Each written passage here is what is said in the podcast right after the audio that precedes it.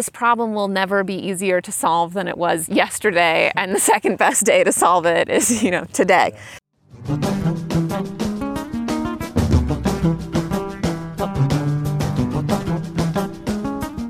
You haven't really asked me about transportation Oh, well, we should talk about transportation. or bedrooms are for people.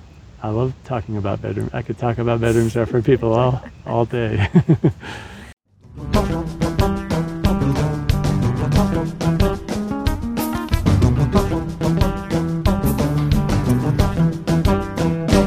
Hello, Boulder and the wider world. This is the Sharing Boulder podcast. My name is Philip Ogren, and for episode 13, I sat down with Lauren Folkerts in South Boulder to talk about her candidacy for Boulder City Council. Lauren is passionate about City Council and jokes that it is like a spectator sport for her because she enjoys watching the meetings online and follows them on Twitter. Lauren showed me her garden, and I enjoyed a handful of raspberries as we walked through her neighborhood to a nearby park where we sat and talked about a wide variety of issues, including housing, building codes, transportation, social services, and bedrooms are for people, among others. A favorite moment of the evening for me was after the interview we, when we geeked out over her VanMoof e-bike, which is wicked cool. I appreciate Lauren's thoughtful and inclusive approach to problem solving, and I admire her depth of knowledge on a wide variety of topics that we discussed. We hope you enjoyed this episode with Lauren Folkerts. Lauren, welcome to Sharing Boulder. Thank you so much for coming on the show. I really appreciate it. Um, maybe just give a, a, a brief introduction. Thanks so much for having me. Um, so, my name is Lauren Folkerts. I'm an architect in Boulder and I am running for city council. Hurrah! Yes, thank you for running. I mean, seriously, thank you for running. Like, I understand that uh, it's not going to be easy, and uh, you know you're going to have a lot of uh, demands on your time. So that's a huge uh, commitment to public service. I really appreciate it. Um, so, how is the campaign going? The campaign is is going. So this is definitely the first time I have done something like this, Yep. um, and and it's a lot. Yeah, yeah. Um, So, uh, you have a website up, and you're you're I- accepting donations, or did you max out yet? I have not maxed out yet. I am still accepting donations. I have hit my city match. I just picked up my city match check on t- earlier today, this Oh, morning, cool. which was pretty exciting. That is very city cuts you a yeah. pretty good size. And do you have uh, do you have yard signs and stickers and such? I get my yard signs on Wednesday. Okay. Um, I am having a party tomorrow. Right. Um, That sounds really fun. I'm excited about maybe escaping the orbit of my house tomorrow to come to join you. Um, so maybe just tell me a little bit about what you've learned about uh, running for public office so far. it really takes a village. I sort of didn't expect how much um, I would need to ask of other people to help me do this. It's not not just um, fundraising, but in terms of you know all the mechanics of putting together a campaign. Of uh, you know, there's a million marketing pieces and. Um, I am not a social media expert despite my age. Well, it seems like there's like a hundred ways to derail a campaign, right? Like you could you could just put your foot in your mouth at any opportunity, or uh, I don't know. Uh, Yeah, I mean, I think in a s- small town, I don't know. People feel about. I think of Boulder as a small town in the most loving way. Um, I think there's a lot more forgiveness for those kinds of things because there is a realization that we're all human, Yeah, right? Like, yeah. very few people run for city council in Boulder who are like doing it as a career move. paid professional career politician kind of person. Yeah, I think that's right. That sounds Um, right. they would go for something that pays a little more. Well, good. I hope I hope people are uh, are uh, kind and generous with you as you as you go through the the heart of this the upcoming weeks and months. So, um, uh, can you tell us a bit about your uh, work and what you do? Um, so I've done a lot of different things in Boulder. I've worked for um, three different architecture firms in my 10 years here. Um, right now, I work for a firm that sort of specializes in um, modern design, and so we do a lot of homes around Boulder for the most part. That's kind of our bread and butter. Um, and it's great, you know, we get to spend a lot. I love it because we get to spend a lot of time on design. Hi, Hazel. Hazel, come say hi. Yes. okay, just let's, let's watch the uh, the, the cord. I think your mom wants you back. All right, Hazel. Go on. Hazel, I wish you could stay, but but we're busy. All right, wh- where were we? Uh, you get you uh, you get to work with families all over Boulder, uh, helping them improve their homes. I, I assume. Yeah.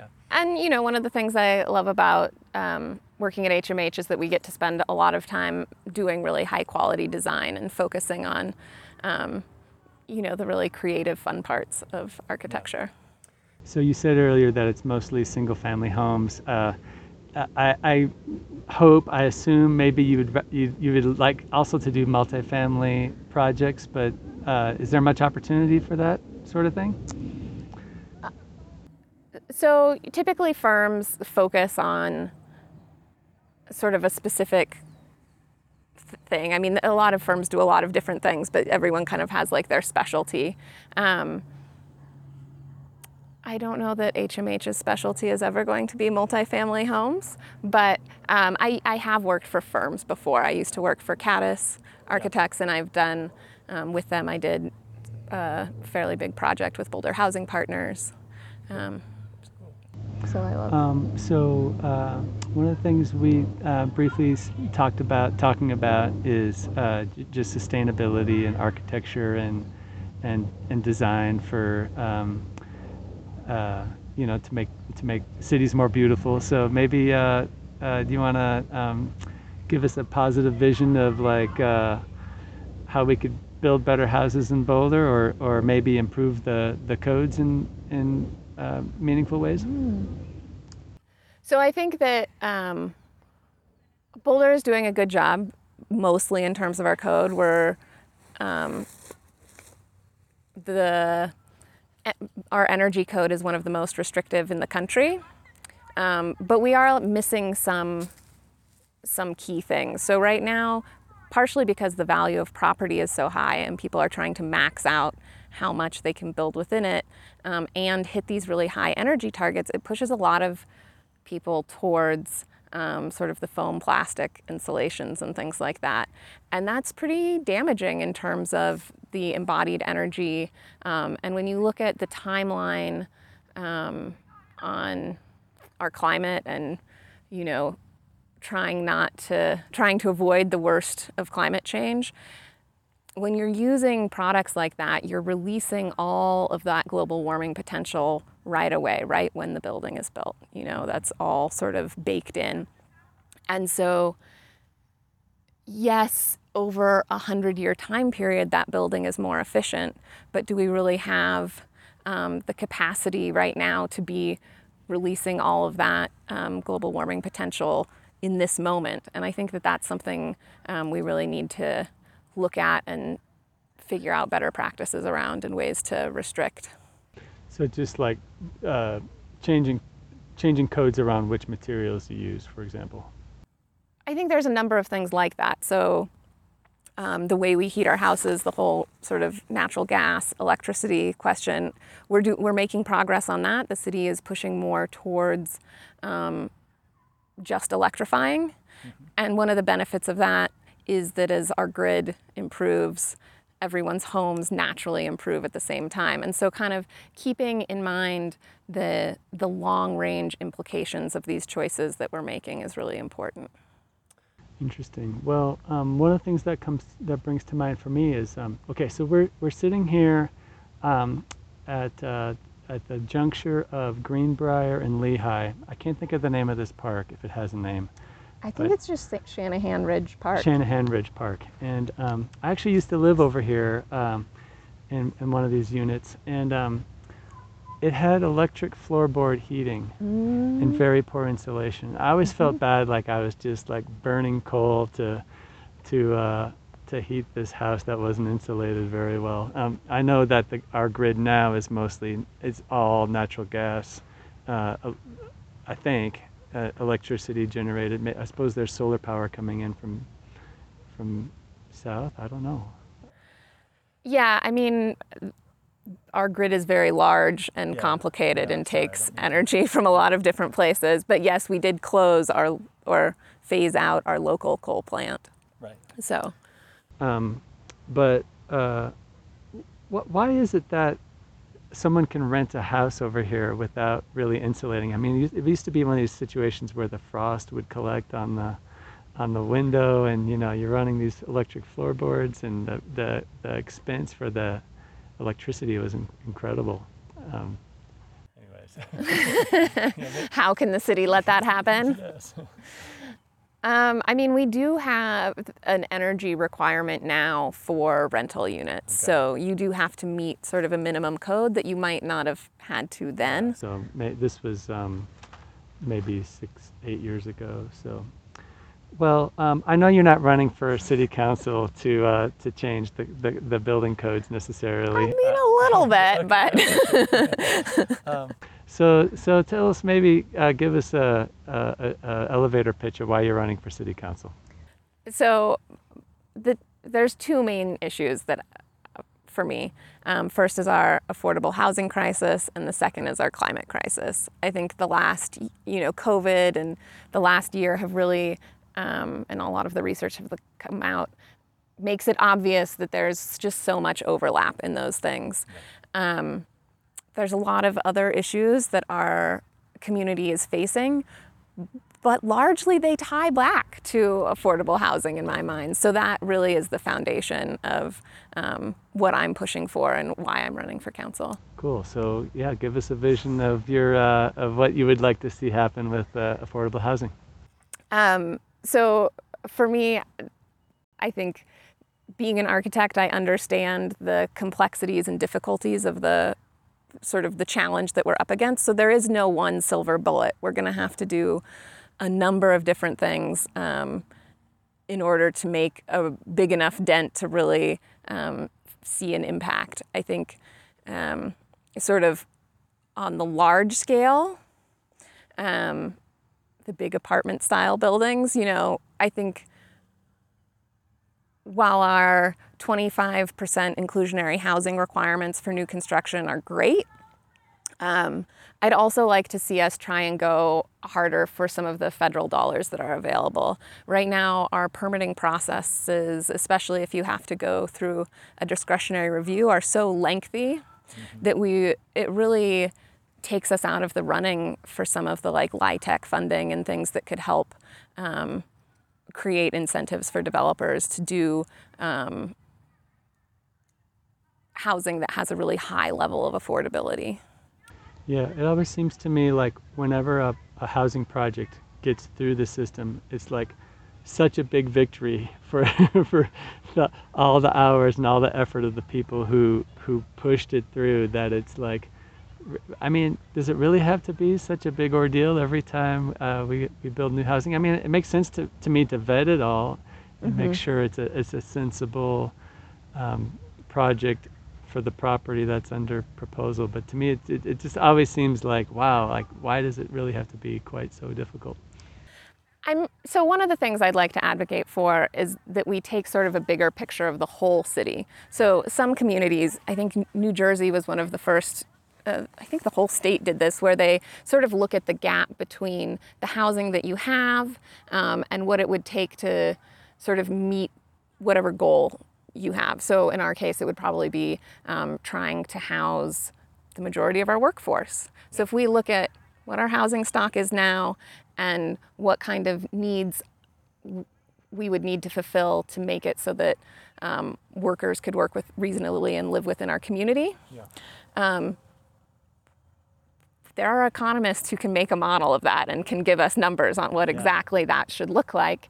And we could divvy it up around town and say like okay we're going to try and make this many units at the you know of these types of units at these types of price points yeah. in each portion of town and then you know have community meetings to figure out like what do you want it to look like? You know, yeah. here's what, you know, you know your neighborhood really well. Do you want to see an apartment building? Do you want to do duplexes and triplexes? Like what what makes sense for this part of town?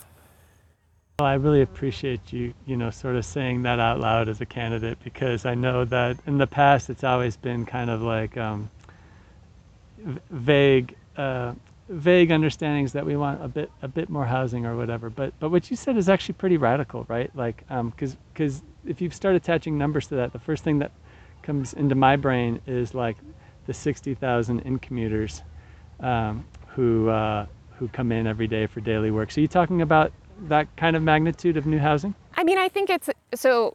You know, first we need to start with exactly what is the goal. As yeah. the as a community, we should have a target of who it is that we are really trying to house. Yeah. And then we aggressively go after that target because I think that you can get a lot more buy in from the community when they realize that you know, when you have a well communicated outcome that you're working towards. Yeah. It's not just like, oh, we're going to put a random amount of this in your neighborhood because we feel like it or because you are the people who are least able to keep it out. Sure. You know, so I think having um, intention and agreement that this is a community goal that we want to work towards and then um, really equally sharing um, both the opportunity and um, the burden of what that is. Yeah, or perceived burden. Or perce- of, yeah, in I a mean, lot of cases. I mean, yeah, pe- people. Obviously, this conversation is really going to raise the hackles of of of what we might uh, call a NIMBY. Uh, uh, Nicole scolded me a little bit for using that phrase, but uh, it feels it feels apt in this moment, in this moment. You know, people who don't want their their neighborhoods to be denser. So, like, how do you how do you get around that kind of reflexive rejection of more housing? I mean, again, I, I sort of believe in people. I think that um, we all, like every single one of the candidates right now is talking about how much we need affordable housing. I don't think that there's any any denial that this is a huge issue that our community faces. And I think that we can tie that to, you know, like we, people want their children to be able to live in this community. People, you know, we need to have, in order to ab- attract the best teachers for our schools, we need to have housing for them. I think that, you know, it's important that we communicate why we want this and what makes sense, but, um, and, and also to give people choice in the solution. Like, yeah. it, if you don't like like I say, when we sort of present like here's what it would take to tackle the problem, we do make that a community discussion. So it's not like, oh, the you know city council has decided you're going to get a quadplex next to your single family home. No, I mean I think we're looking at um, what makes sense for your community and how you know because there are going to be places nearby that are on transportation hubs that density feels better, and there's going to be places where it really makes sense to keep um, to have less density that because it's not as bikeable, it's not as walkable, and yeah, and further, that'll further away from the city core, for example. That'll change over time, um, but well, so making sort of a long-term plan so that we're not looking at each time we build a building, asking all of these questions. Like, we don't need to relitigate this every time. We should sort of have a long range plan that we largely agree upon.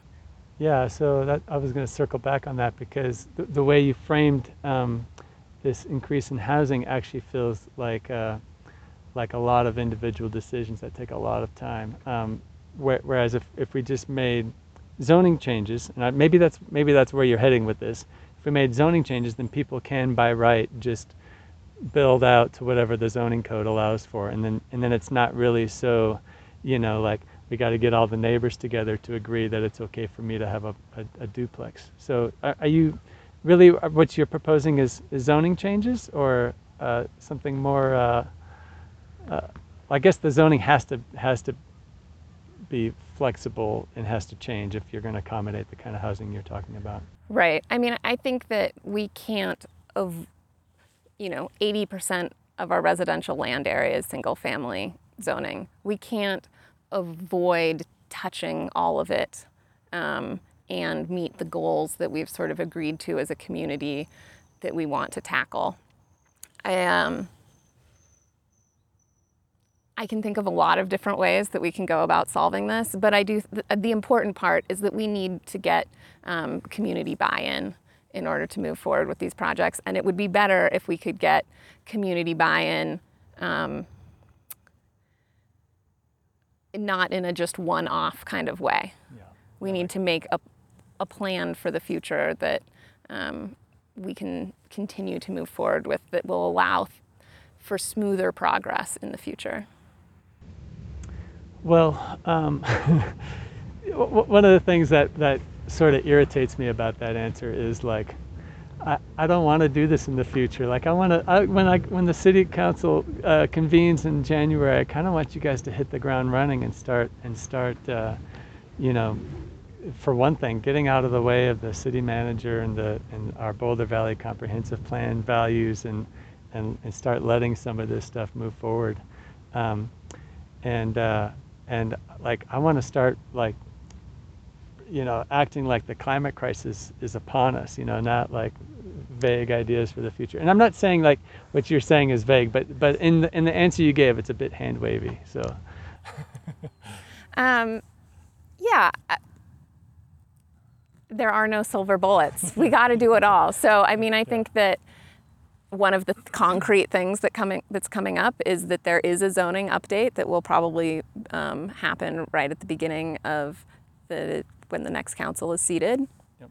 Um, so yeah, absolutely, we need to look at um, making reasonable adjustments to try and be more in line with our comp plan values, and especially because I would like to see us um, tie some of that increase in density um, or option for increase to uh, affordability to you know long-term affordability whether that's land trusts or um, deed restrictions but the idea that you could potentially get a little bit more density if you sign you know if you permanently restrict things i think is really one of the something we have to do Yeah. if we're really Yeah. trying to fix this problem for the future.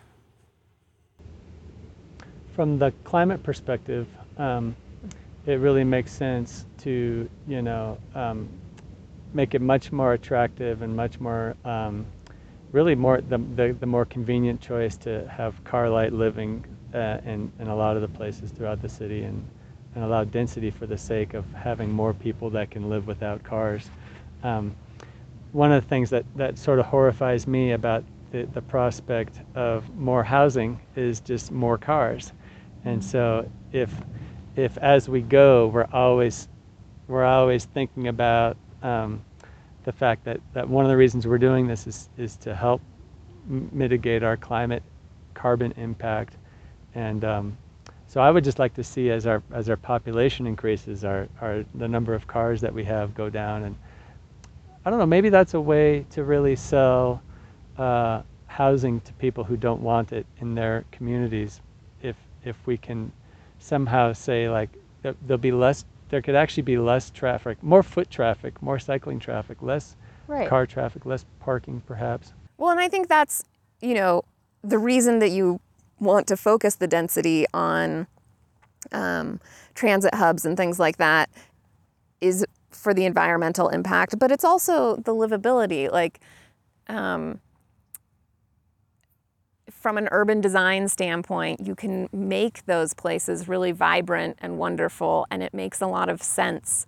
Um, and so you get this wonderful overlap between um, making the air, making it more everyone's lifestyle more sustainable, but also making it more enjoyable. I mean, I strongly believe that. I mean, I live I live in an area that's slightly dense for a reason, not super dense, Yeah. But um, you know that. I think there's a lot of value to living in a community where you have sort of that tight neighborhood connection and where you share things like the community garden and the swimming pool and the shared resources um, gives you more than you would have otherwise. well, so it's worth pointing out that in the walk from your unit to this park, we stopped and talked with three different neighbors and petted several dogs, and we got interrupted by a dog here earlier. And um, I mean, people are great. You know, we love people. we want to we want to live in in communities where we look after each other and say hi to each other, greet each other.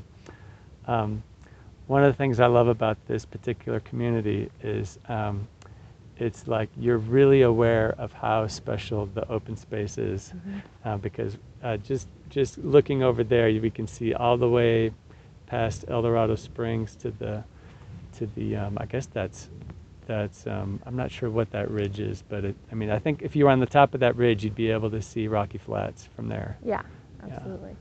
um, and so yeah I, um, Yeah, I feel really lucky. I mean, I wouldn't, I wouldn't move if I had the option to. um, I uh, between having the open space and then having the skip that comes around, um, it's like the perfect amount of access to urban and access to open space. And th- I think that's really, you know, Boulder has set aside all of this open space and that's like part of the benefit is that you get to have this vibrant um, community with all this amenity space. And so we're, we're set up perfectly to like make these really really wonderfully rich communities Yeah, I, I love um, I love the skip here, and I wish that my neighborhood had something equivalent coming through it. But my neighborhood's so um, right, you know, the, where I live right now, it's I'm kind of in between Baseline and Table Mesa, and so I have to walk a half a mile either way to get to a, a regular route.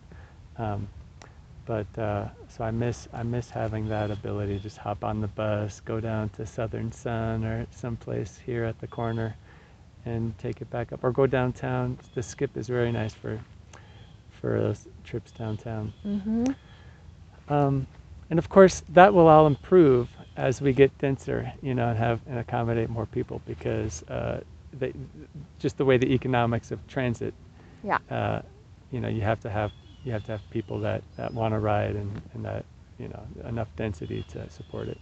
And I think it's important to bring up that, um, you know, even if we didn't do this, the community doesn't stay the same. We're actually we're changing all the time, regardless. Cities are never static. So, you know, in the last three years, we've been seeing population decline. Um, my office, which is right across the street from Boulder High, has become a significantly less walkable place. We lost a grocery store, a pharmacy. I mean, it. Um, we aren't really able to support right now some the ability to have the things that make our communities really walkable. Um, and I think that when we look at adding a little bit of density in places, it's important to do that in a way that encourages those 15 minute neighborhoods and that really, you know, uplifts the lives of everyone. Yeah. Well, I have a question about um, about that. Um, when you when you walk around this neighborhood, do you have uh, do you have any imagination about how you might change it in terms of the housing here, or or um, any kind of multi-use like a like a corner store or anything like that? I mean, I guess there's it doesn't quite seem like there'd be enough critical mass to support that, but No, but I mean, we do have the skip and the trails. I always think of there's um there's a house by one of the trailheads that um, is a little bit in disrepair. One of my friends brought this up one day as like, wouldn't be, that be great if that got remodeled and turned into a cafe? Oh yeah, And you know, right at the beginning of the trailhead, that would be such a wonderful thing for this community. yeah. Um, so small tweaks. I would love to see just you know Yeah, yeah. Al- the Alpine Modern Cafe is so nice down um, uh, sort of by the university. People used to do these things all the Yeah, right, time. Right. And so that's, you know, everything old is new again, right? Like uh, a, a lot of what I want to advocate for is just, um, using these smart ideas that we've used as cities in the past to make our communities um, really wonderful and figure out how we can implement those sort of in our modern communities to bring back some of that fabric. How do you feel about the housing at uh, Boulder Junction? Does that, does that inspire you or does it kind of depress you or is it neither here nor there? I mean, we were talking about this earlier. I think that um, a lot of the Boulder processes are really good at getting rid of um, the solutions that we most want to avoid, and they also kind of squish the you know most exciting, forward-thinking kinds of things that people are doing in architecture. Pushes those out. It pushes those out. You get you end up sort of with the middle. Yeah. Um, and so, in general, uh, there's a lot of the building that we're doing in Boulder is not all that inspiring, but I think that it can still be very important. Sometimes people get too caught up on, um, you know, tweaking, which is funny, I'm on the design advisory board, right? But mm-hmm. like, for real, we need to pay, make sure that we're always paying attention to what the building is used for. Like that's always the most important thing is like, who does this serve? Is it good for our community? Is it creating, is it filling a need that we have? And then beyond that, let's make it look good.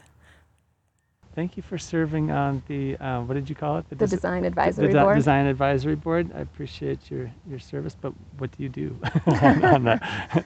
I guess I, I guess I don't appreciate it because I don't know what you do, but I'd like to. So the design advisory board, we, it's funny because we never typically see projects under our purview.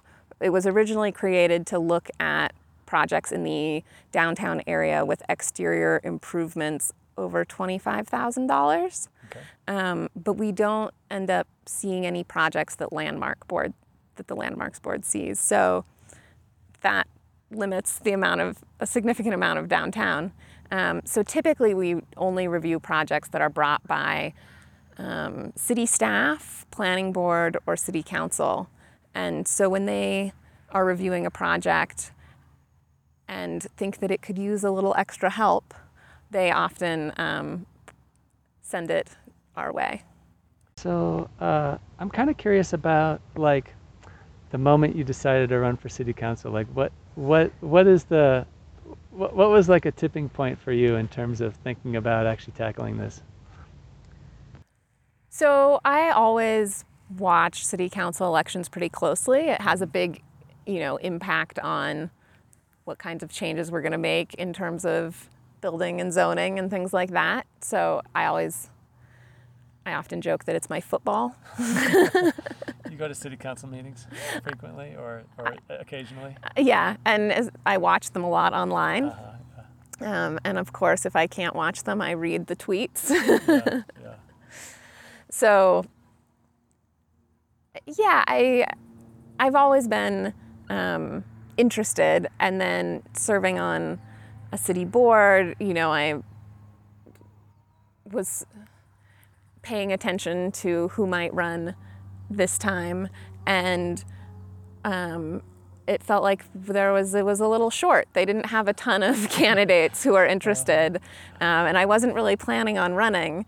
But after talking to a couple people, it sort of seemed like Possible, like a reasonable. well, and I and I'm always looking for candidates who are strong sort of on the urban design side and on social issues because that doesn't always there's not always a lot of overlap there. Luckily, I think this time um, we have a lot of candidates that are that way. But um, and so it was like we don't have a full slate. We need some more people. Uh, you know, that like Yeah. who who all is going to run this year and. Um, so I volunteered. That's good. Very cool. It is. Um, takes a lot to run, and a lot of you know, it, in a lot of ways, it is a sign of privilege. You know, it is, and that's really unfortunate. I think that um, I am able to run, and that's part of why I chose to. Yeah. I appreciate that. Yeah, I'd be. Um, so I assume one of the things that you're interested in looking at is um, uh, fair pay for city council. Not for me, but For sure, but, But just changing that to make sure that other people are able to run. I mean, I think that um, you, you know, we had 10 candidates um, at the forum, and you'll notice that we don't have a lot of minority candidates running. We don't have, um, you know, we're largely all homeowners. There's, we're not matching the demographics of our town, and I think that that is problematic and is something that we should address. Um, Yeah, I mean, just th- thinking about it, you know, like the possibility of running, it's like you either have to be a, a complete workaholic to, to maintain a full time job and do uh, city council, which uh, some estimates I've heard is up to 30 hours a week, or um, uh, you have to have a way to just be able to dedicate, you know, like the, the sort you had you must be kind of like a, a person of leisure you know that can just dedicate that kind of time so um, or a balance of both. I'm kind of going for the like not working full time, sure but yeah. well that's great if you can you can make Also- that work so trying to do enough to make it all happen without losing my mind. totally totally well i, I um, good luck with all the balancing of that. Are you a fast reader? No, not particularly. because aaron brockett told me that you know it's like the, the packets the weekly packets are like 500 pages. I hope there's a lot of graphics in those packets. Like you know get a pie chart next page you know. Oh, cool. Well um, I, do you want to talk about um, maybe we should just touch on uh, the demographics of boulder and touch on uh, you know diversity equity and inclusion um, what are I, I guess obviously our biggest challenge there is, is housing and allowing people to to live where they work. But what else is on that list? there are a lot of people working on um, diversity and equity issues in our community. And I think that, you know, as a city council member, it would be really important to reach out and make sure that we're supporting the work that's happening in our community. I mean, if we if we can't have a representational council, we need to at least make sure that we're, because there are people of color in our community that are doing really great things um, and have leadership roles that, um, and doing the community outreach already. And so it's important for us to make sure that we are helping lift up those leaders that already exist in our community. Awesome. How are you feeling about um, uh, policing and social services and and uh, those kinds of things? So I went to school in Oregon, in Eugene, um, where the Cahoots program was started. I don't know about the Cahoots. So the Cahoots program is like an emergency mental health um, outreach program. So basically, when you call 911 there, you know, you can have the police respond, the fire department respond, an ambulance, but you can also get these um, mental health and service providers uh, sort of that are doing emergency response. And so part of why that's hap- was happening in Eugene is that um, they had a lot of it's a budget issue. You know, police are really expensive, but also So is they- jail. so is jail. They don't provide the best outcomes, jail either. Um, and so I'm a strong believer in the fact that um, we need to really address the problems in our community, not just um, police them into not existing. I think that provide which doesn't work. which doesn't work, right? Yes. we've been working we've been trying that. It's not very successful. Um, and it is both better for our community and more affordable for us to do the right thing. And whenever you have those opportunities where like you get those break overlaps you just have to go that direction. Like there's no other we, there's no other reasonable response so i think that i would really love um, to see us institute a program like Cahoots. Denver just um, started the STAR program, which is based off of that.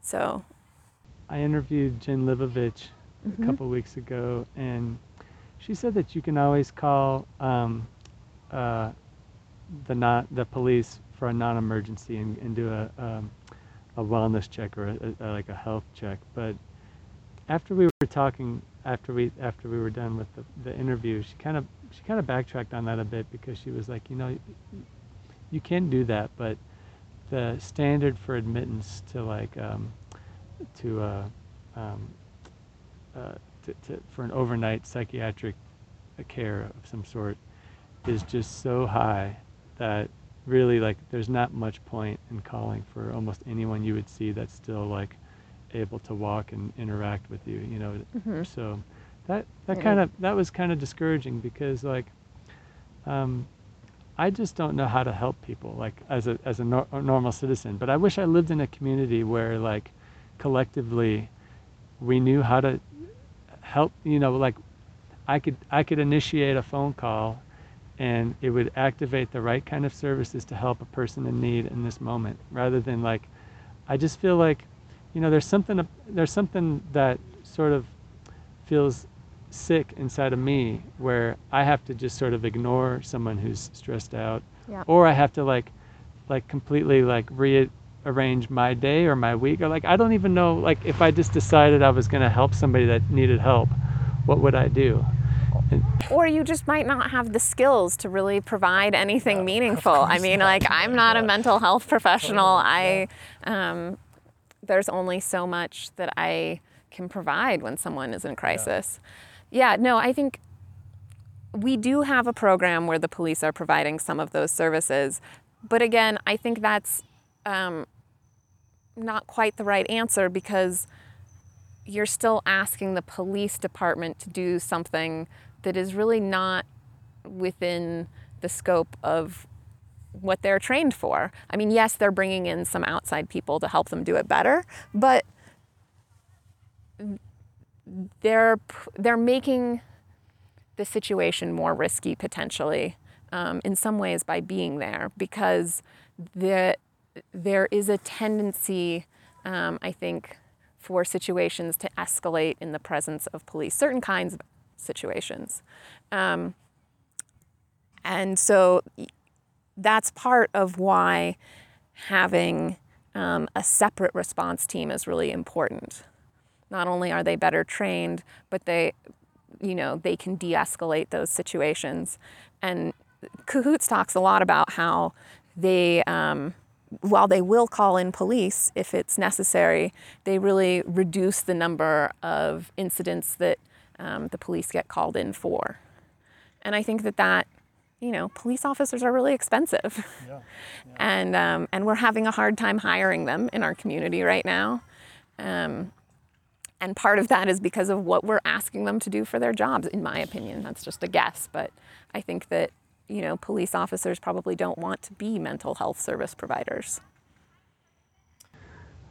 Well, um, I guess I yeah I'm, I don't know anything about that um, in terms of like specifically why Boulder's having difficulty hiring people, but I would guess that other communities are probably also having similar um, uh, issues with, with hiring and retaining uh, top-notch police staff because um, I wouldn't think that Golden, for example, would be like a lot different in terms of what they're asking their police force to, to, to do.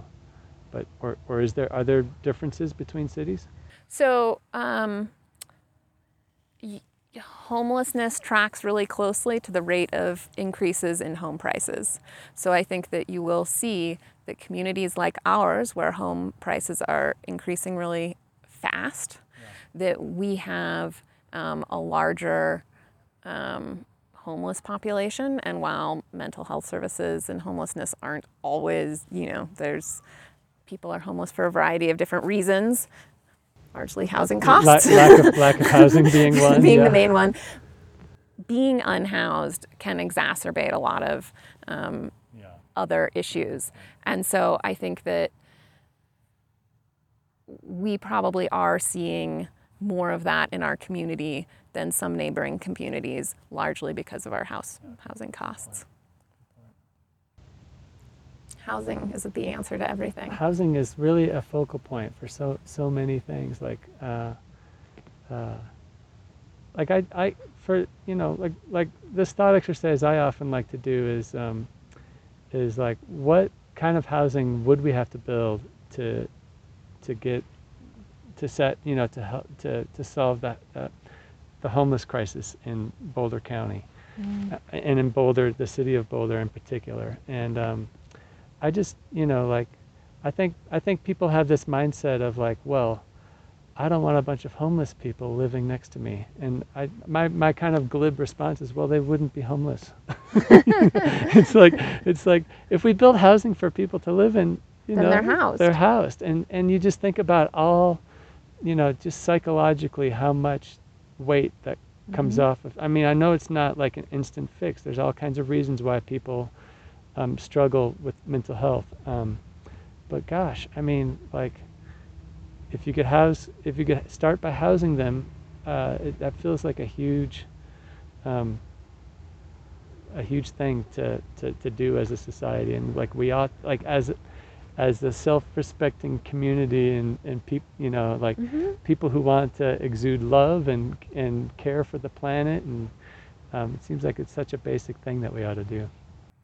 Yeah, I I agree. I think you know the, I largely agree with our housing first policy. I think that you know the idea that we should be putting the bulk of our um, resources into trying to house people is a really um, strong idea. I do think that our community has decided that that is not an acceptable solution that we have to do because clearly we're not housing everybody right now. Um, and so, what do you do um, in that stopgap situation to kind of try and um, do as much as you can for as many people as possible? And so, I think that while I'd love to see us just house everyone, in the meantime, I think that we need to look at um, sort of what alternative options are available. Right now, you know, our shelter is fairly restrictive, and we've recently um, eliminated the six month residency requirement. So I suspect that this winter we'll see um, that probably at capacity Most of the time. a lot of the time. So I think that we probably need to be looking at um, additional sheltering options. Um, and, and I think that's an opportunity because the, our existing shelter doesn't make sense for all people. You know, I think that um, looking at different at risk populations um, within the community of people who are currently unhoused is a really important thing so that we can um, you know, address their unique situations to help su- adequately support them in finding housing and living their lives.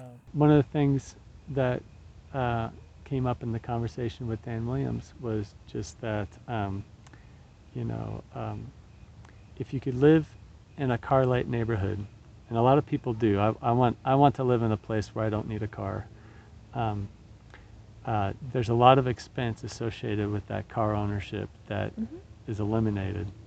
And I feel like a lot of people that are currently unhoused, you know, um, I don't know, may, a lot of us want to drive around and, and need to drive around. And I don't mean to, um, to, to say what different people want or need, you know, but um, I would think that there would be part of the homeless demographic if they could just live downtown in a, in a place that didn't require a car.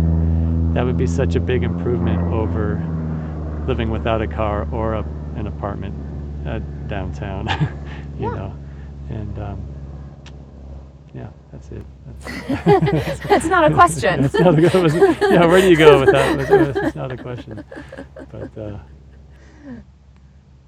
do you do you uh, um, do you have a car and do you drive? I do have a car. Um, I don't like driving, so I avoid it if I can, which works pretty well. I love, you know, another thing I love about my office is its location downtown because I can, once I bike to the office, everything is really within bikeable range for me. including City Hall, which will be convenient for your evening job. Yes. I mean, that's where um, the design advisory board Yeah, meets already. So. Yeah. Cool. Well, so uh, I never really asked you about transportation. We touched on it earlier, uh, but uh, you want to tell us about what you're what you're excited about changing in the city of Boulder with related to, to transportation? I mean, the key to transportation is housing. but beyond that, um, I, you know, we are living in a time of changing technology. And so I'm really excited to see um, us start to look at vehicles differently, more sharing, um, and also the e bikes and electric buses. I think that there's um, just so many good things happening, and I think it's important that as a community we're really um, looking at what the future might be and trying to um, prepare the best way we can for that. So I think that you know, are we going to see a need to or the opportunity to change some of these parking lots that we have required um, into something else in the future? I hope so. Um, because we will have shared cars and we, you know, we will just need less of that resource. So I think starting to look at um, how we're doing development proposals to put us in the best situation um, so that we can be ready for that change and encourage that change. Well, yeah, and I, I um, as someone who used to live up here without a car, um, we, we actually had this um, month-long experiment with, with my wife and I with our kids. Didn't we didn't have a car up here? We used the skip and having an e-bike to get up the hill. This It's last hill is, is life-changing. it is life changing. You really don't need a car, even even though we're like, you know, four miles from downtown, something like that. Are we more like five miles? I don't remember. I think it's about Um, five. But between the bus and the e-bikes and Mm-hmm. you know the car, there's a car shared uh, down in the corner at the at Table Mesa. It's not super convenient, but I, we far. actually we actually used it quite a lot. So it, when when we needed it, we would either bike down to go grab it, or we'd take the skip down and, and then drive back up. That's a, it was a little uh, rigmarole, but um, car shares are, are great. Like, um, I like driving other people's cars that are like, I don't, I don't I like not maintain. maintaining that car. exactly. exactly. No, I mean, I've never used. I'm. I have the car share thing too. I have never used the one at the grocery store here, but um, I use the one at my office. It makes it so I can bike to work, and if I have a meeting that pops up where I have to go to Denver or something, I, you know, they have a bunch of um, rental. There, there's a number of cars you can Yeah. check out in that area. Yeah, for sure. Yeah, I've used some of those too. And so that makes it so that I don't have to worry about biking to work, which is really nice. Yeah, cool. Um, well, yeah, that's great. I uh, and I, man, I, I every time I can get someone to try an e-bike for the first time, I really like try to uh, cajole them into doing that because I have the most architecty e-bike, and so people always see it and they're like, "Oh, what is that?" And I just, I always try and talk people so into what it does that what does that mean? What's an architect e-bike?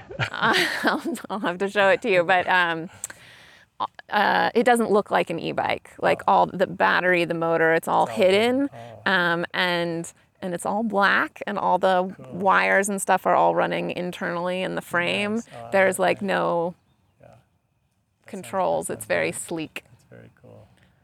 Yeah, um, I just love, you know, putting somebody on an e-bike, and um, so often they have this uh, verbal reaction, like "oh," you know, like they like literally um, have a little um, shout for joy, and um, man, I, I just feel like you know, um, I un- I understand the appeal of a Tesla. It's a nice looking car, but um, really like to get a high-end electric assist bike.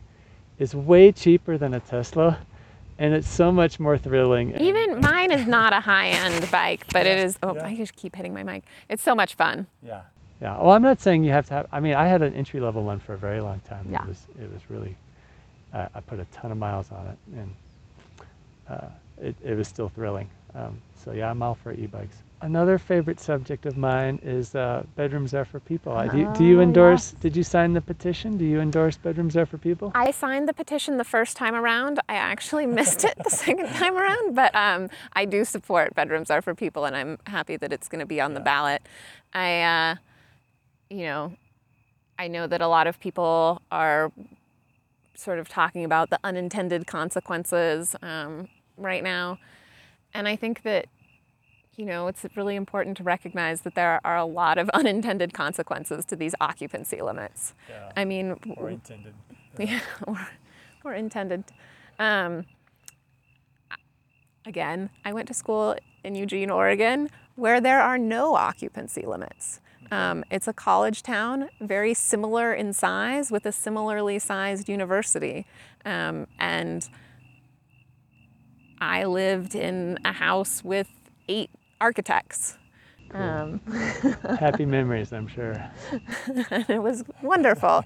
Um, and we were good neighbors. You were good neighbors to the people next to you. You mean? Yes. Yeah, yeah, not to each other. I meant, yeah, right. yeah, that's what they say, right? Like if you're living illegal, you're not a great neighbor because you're trying to stay under the radar, avoid eye contact, you know. whenever you have rules like that that are going to be unequally enforced, um, you know, that is always an equity issue. For sure. Who is going to get, um, who is going to bear the brunt of those types of regulations and who needs the protection? I think is, um, even if you don't believe in the economic side of it, which I, I think you should, um, just for those sort of issues of making our community more um, more welcoming and Yeah. equal. Well, one thing I've been thinking about lately is is is like there's like kind of this relentless economic argument right now against bedrooms are for people, and I, two of my responses are like I haven't heard a cogent argument that says, well, it's it's also bad for the climate, and it's also bad from a social justice perspective. I guess I guess the economic does bleed into the social justice angle, but um, But you look at who you know who are the organizations that are supporting this, and I think you could say that like Right. if those those are the nonprofits that are supporting bedrooms are for people. But but uh, one thing, one one response that I have that feels kind of glib is that well, you know, bedrooms are for people may pass, and housing prices may go up, um, even still.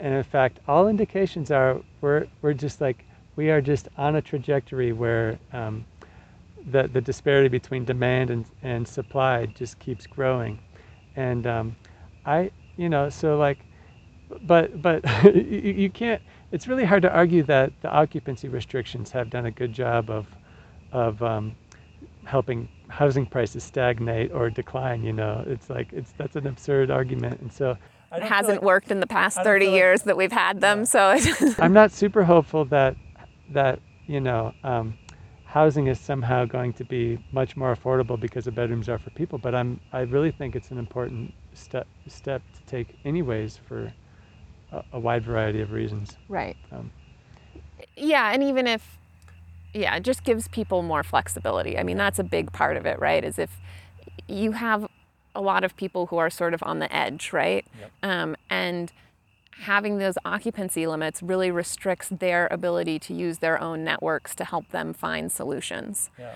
or I mean, to like, if you own a house and you, you're having troubles making those ends meet, Right. you know, now you'll be able to sign a contract that to rent out that room that's legit and that and both parties can feel good about it and not feel like they're living on the edge, right? Right. Right. So so it's like I think it it just does so much for people who really, you know, deserve a little bit of a break. Yeah. Um, yeah.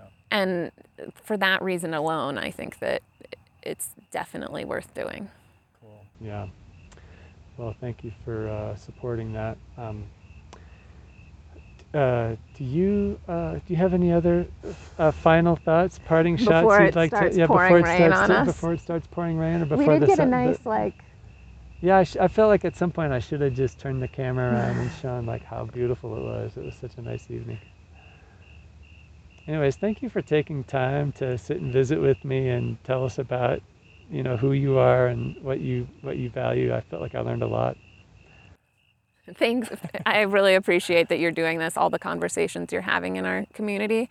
I love like getting to hear all the different people that are doing really cool things. It's yeah, uh, yeah and, and it just it, I think it is shaping the dialogue of um, sort of what what is acceptable and where what we might do to sort of tackle these issues and i think that's really important. Cool. Cool. Well i'm uh, it, it's, it's been really a, a pleasure interviewing you tonight. Thank you so much. Thank you. This episode of Sharing Boulder was produced by David Adamson and Philip Ogren. Sound and video editing was done by Philip Ogren. The intro music was sampled from Oslodum by Gilberto Gil and is available for use under the Creative Commons Sampling Plus license. Please visit us at sharingboulder.us for show notes and previous episodes. If you enjoyed this podcast, please support us by sharing this episode with your friends and family. Keep sharing, Boulder.